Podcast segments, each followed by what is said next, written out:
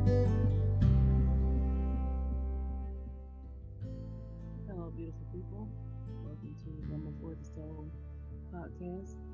Um, this podcast was inspired by my cookbooks.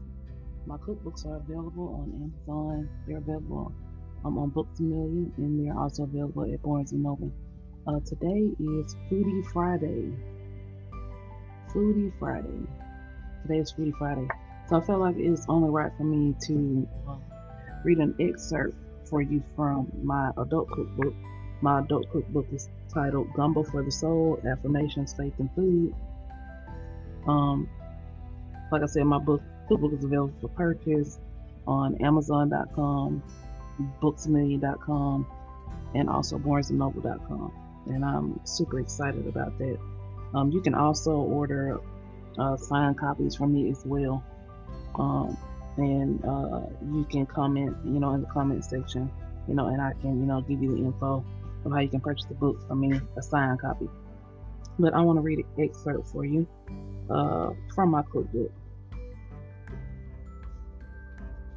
Um, it's titled I am free. I'm allowed to make my own decisions. I'm allowed to do what makes me happy. I'm allowed to be myself. I'm allowed to be different. I'm a masterpiece and I'm like none other. Uh, the, the recipe that I'm going to share with you is actually my gumbo recipe. There are so many variations of this recipe. It took me several years to create a recipe that was pleasing to me. I use the vegetarian version now, but I used to use the seafood version and add turkey or chicken sausage when I ate meat. I didn't make my first gumbo until I was a teenager, ironically. Growing up, I tasted several different versions of gumbo, and I'd always pick the okra out because I despise okra. I cannot stand okra. Um, we grew okra in our garden. We had a garden at our house, and we had a garden behind our church building. Uh, my mom and dad, um, another thing they called a garden, they called it a truck patch. So the garden, I can't remember exactly if the truck patch was bigger or smaller, but either way, they called the garden a truck patch. So we had a truck patch behind the church building, and we had one by our house. We grew um, several types of vegetables and fruit. We grew black eyed peas. We grew Crowder peas.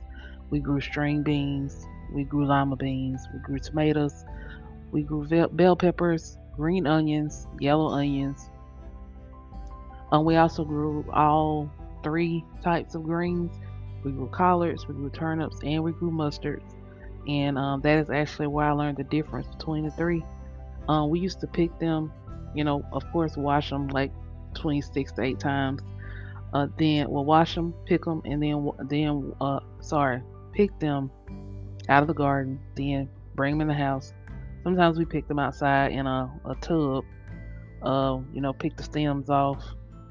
Uh, and then we take them in the house, you know, and then we would wash them. And actually, sometimes we washed them outside in the tub a couple of times, and then we would take them in the house, in the kitchen, and wash them in the sink between six to eight times to get all the grit and stuff out of it. We would always use um, uh, cool water, not exactly cold, not exactly hot or warm, it was pretty much cool. And we would put like um sometimes we would put baking soda in it.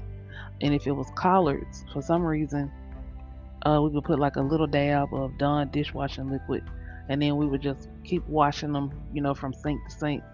Basically, you fill up a sink with water, you put the greens in it, and then you basically grab a handful and you dunk it three or four times in the um, sink filled with water, and then you put it in the other sink.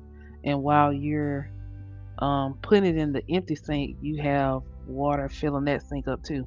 And then you basically dunk it, wash it in that sink, and then you basically you go from side to side about six to eight times and then uh, you rinse it and then uh, we would either call my mom in there to check it to make sure they were clean or if she wasn't feeling well i would literally take like a bowl full of greens and wherever she was at and she would you know to make sure they were clean and then of course, growing up, we used a lot of dry salt. Uh, now I, I, don't eat pork at all as an adult, but um, of course, we had dry salt. We would use dry salt sometimes. We would use um, if she didn't have dry salt, she would use bacon. Uh, and then if we were doing it for like a fellowship or for like a family get together, she would um, use the smoke, the smoked neck bones, or she's also used smoked turkey necks before. But um, I digress. So, uh, basically, all the vegetables that are in this gumbo recipe, we grew them in our garden, but we never made gumbo when I was a child because it was, you know, considered a spicy dish, you know, full of spices and different things. The only time I actually ate gumbo growing up was when we had like family get-togethers. You know, like my my auntie, um, a lot of times would make gumbo, you know, and we would eat that. Uh, and I refuse. I do not like eating gumbo from restaurants. I don't like ordering gumbo from anywhere. I like to either make my own gumbo or I will eat gumbo. I enjoy eating gumbo that a family member or a church member makes. Like I really don't like eating gumbo out of a restaurant because a lot of times it's a poor imitation of what a real gumbo is supposed to taste like. Now, like I said, with me being an adult and I don't um eat meat anymore, um I don't put any type of uh, meat or seafood in my gumbo. I don't use anything but vegetables and I do not use any hot sauce in my gumbo. I use, you know, just just a dash of uh some Tony some Tony Chachere is what I put in my vegetarian gumbo. And um, you don't mix the rice in with the gumbo. You put the rice in a bowl and then you put your gumbo on top. And the roux, like we know, of course, the roux is very important, but you can also make a good gumbo um, without roux. It is possible. And um, you have a brown gumbo, and then you have a more of a gumbo that has a reddish tint. Um, I actually, I think I actually prefer the gumbo that uh, has the reddish tint that has like a lot of tomatoes, you know, a lot of tomatoes in it. Um, but anyway, I digress again. Uh, this dish, gumbo, it reminds me of Louisiana. This dish reminds me of us as human beings. This dish reminds me of the world. We're all made up of all different types of characteristics and cultures. Each one makes us unique. It's a huge melting pot for all types of folks. It takes all of us to make the world go round. So that was really the the inspiration for this series actually. You know, is when I think of, you know, human beings, I think of gumbo. You know, we're all different. We all have different characteristics. Um, you know, some like I said, some people are quiet. You know, some people are um, very talkative like myself. You know, we have introverts, we have extroverts, um, and now you know they have a common. You can be a combination of the two. Um, you can be an introvert and an extrovert. Um, now they didn't they didn't have that when I was growing up. You were either one or the other. Now you can be a mixture of both. Um, when I was in the military, I basically learned how to turn it on and turn it off. I know how to be an extrovert, but I also know, you know, how to be an introvert. Um, being in the military, they basically um, call themselves, they break you down and then they build you back up into what they want you to be. So, because I was already a leader when I went in, they taught me how to also be a follower and vice versa. That's what one of my um, sergeants told me. And that's basically what I figured out. If you volunteer for stuff all the time, they wouldn't pick you. They would always pick the people that didn't volunteer and then like towards the end of the uh I'll say toward middle way towards the middle of boot camp, you know, that's whenever they started um, you know, choosing they would choose a person that was a leader to lead. But most of the time they would choose a follower to lead so they could learn how to lead and they would um choose a leader to follow, you know, so they would learn how to follow because you know we you need both skills. You need to be able to turn it on and turn it off basically. Uh in in the uh, real world um, but this gumbo recipe, um, I actually made it to where you can do a seafood version, you know, where you put meat in it, or you can do a vegetarian version. Basically, leave out, just leave out all the meat. Uh, you know, some people like chicken, some people like seafood. Uh, you know, some people like the crab legs and the shrimp and all that in it. Um, I really don't prefer all that stuff. Like I, I really, my favorite really is the vegetarian and um, the one I prefer would actually, when I was eating meat, I just like chicken, and I like my sausage, and I like my shrimp and my gumbo. And like I said, once I cut pork out of my diet, I would use like turkey sausage or I would use um, chicken sausage, or I would use beef sausage, you know, in my gumbo, you know, whenever and if whenever I made it um, for any of my catering um, clients, um, I never used any type of pork in my gumbo. It was either you know a chicken sausage or a beef sausage or a turkey sausage um, that I will put in my gumbo. And like we know, you know, like I said, the roux is very important, and you are going to do a whole lot of stirring when you are making gumbo.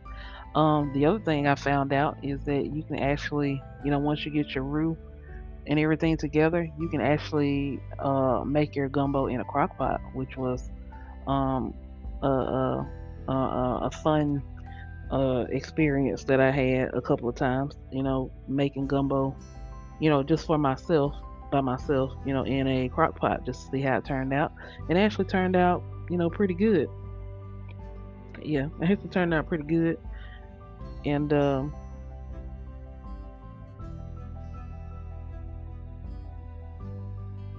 Oh yeah, and I do not like okra. I despise okra, but most people do like okra, you know, and it gives it a distinct taste.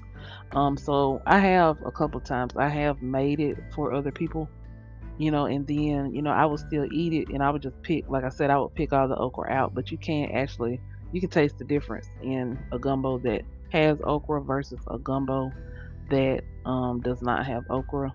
Um, to go with my uh, gumbo, I would always make rice. Um, that yellow rice is really good, but you can also use, you know, brown rice or white rice. And I also have a recipe in here for some oven baked rice, um, which actually goes really well with um, the gumbo recipe.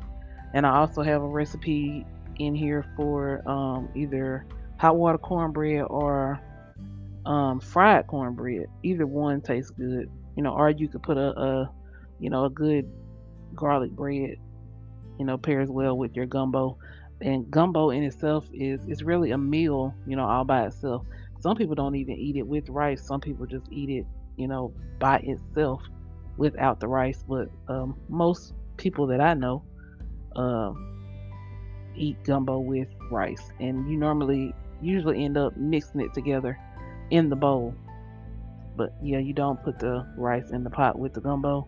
Like I said, you put the gum, you put the rice in the bowl first, then you put the gumbo on top. Um, and a lot of times I will have hot sauce, you know, at my house, or if I was serving it, I would have, you know, hot sauce there as an option for people who like spicy. Because um, although I'm from Louisiana uh, and I'm full of soul, I do not like um, my food to be spicy. I like for my food to be seasoned, and there is a big, big difference. Um, I also talk about the Holy Trinity in the cookbook, and um, the Holy Trinity that I'm talking about, I'm not talking about the Father, the Son, and the Holy Spirit. I'm talking about onions, bell pepper, and celery. Um, when you purchase my cookbook, you will notice that I use that Holy Trinity a lot in a lot of these different recipes. Um, I got that from my mama slash grandma because, like I said, we always grew it in our garden and we would you know you know once we picked it out the garden we would wash it cut it up you know bag it up and put it in our freezer. So we never ran out of those three things well those two things. We never ran out of onions. We never ran out of bell peppers and we we normally would buy our celery and um, my mom was she was old school. Um, we got paid once a month you know so outside of you know the jobs my dad did the odds and end jobs he did and of course he was a minister too you know but we got paid once a month and so she made like big groceries once a month is what i called it. And i still actually still do that now. I make like a lot of groceries just to make sure i never run out of things and i love a big deep freezer you know to make sure i don't run out of things but um, we would cut up the onions and the bell peppers and the celery oh, and bag it up in separate bags, of course, you know, and keep it in our freezer. And every time we cooked, you know, we would pull them out because uh, they didn't, they didn't. I don't recall them having it like they do now. Now they sell it already cut up um, in the stores now, but I don't remember them selling it like that when I was growing up. And like, like I said, I was born in '83, and you know, we lived in a small town, so I mean, you know, maybe somebody can correct me, but I really don't recall them uh, selling chopped up onions, you know, bell pepper and celery like that. I don't recall seeing that in the grocery stores uh, growing up. Um, but this is our Foodie Friday, and like I said, gumbo is a favorite recipe of mine, and like I said, it's the inspiration for this uh, series of cookbooks and the inspiration for this podcast. You know, because we'll be talking about different things, different topics, and um, I'll try to keep a schedule of you know motivation Mondays. We'll have a topic Tuesdays where we talk about different topics. Um, wellness Wednesdays, think about it Thursdays, and we'll have foodie Fridays. Um, I will have guests as well, um, and I will um, start to um, share these on my YouTube channel as well. So um, this podcast is available on uh, Spotify. It's available on Anchor. It's available on um, Apple Apple Music. It's available on Amazon Music, and now it is also available on my YouTube channel. So, um, once again, always remember um, you are smart, you are blessed, you are loved, and you can do anything. Thanks for listening. Until next time.